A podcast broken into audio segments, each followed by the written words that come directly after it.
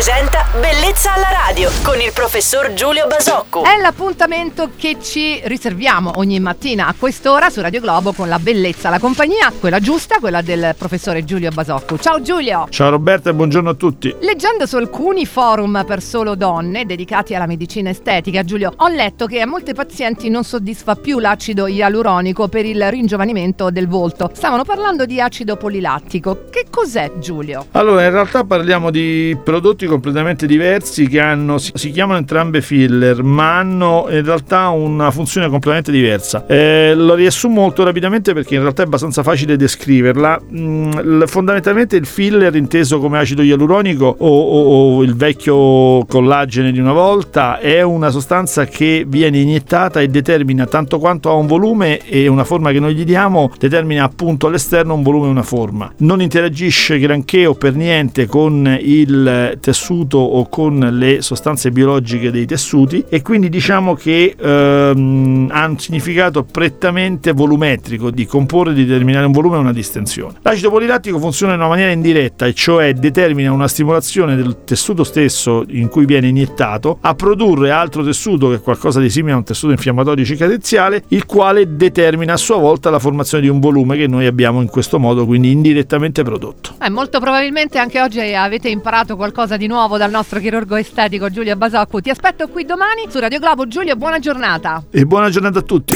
Bellezza alla radio.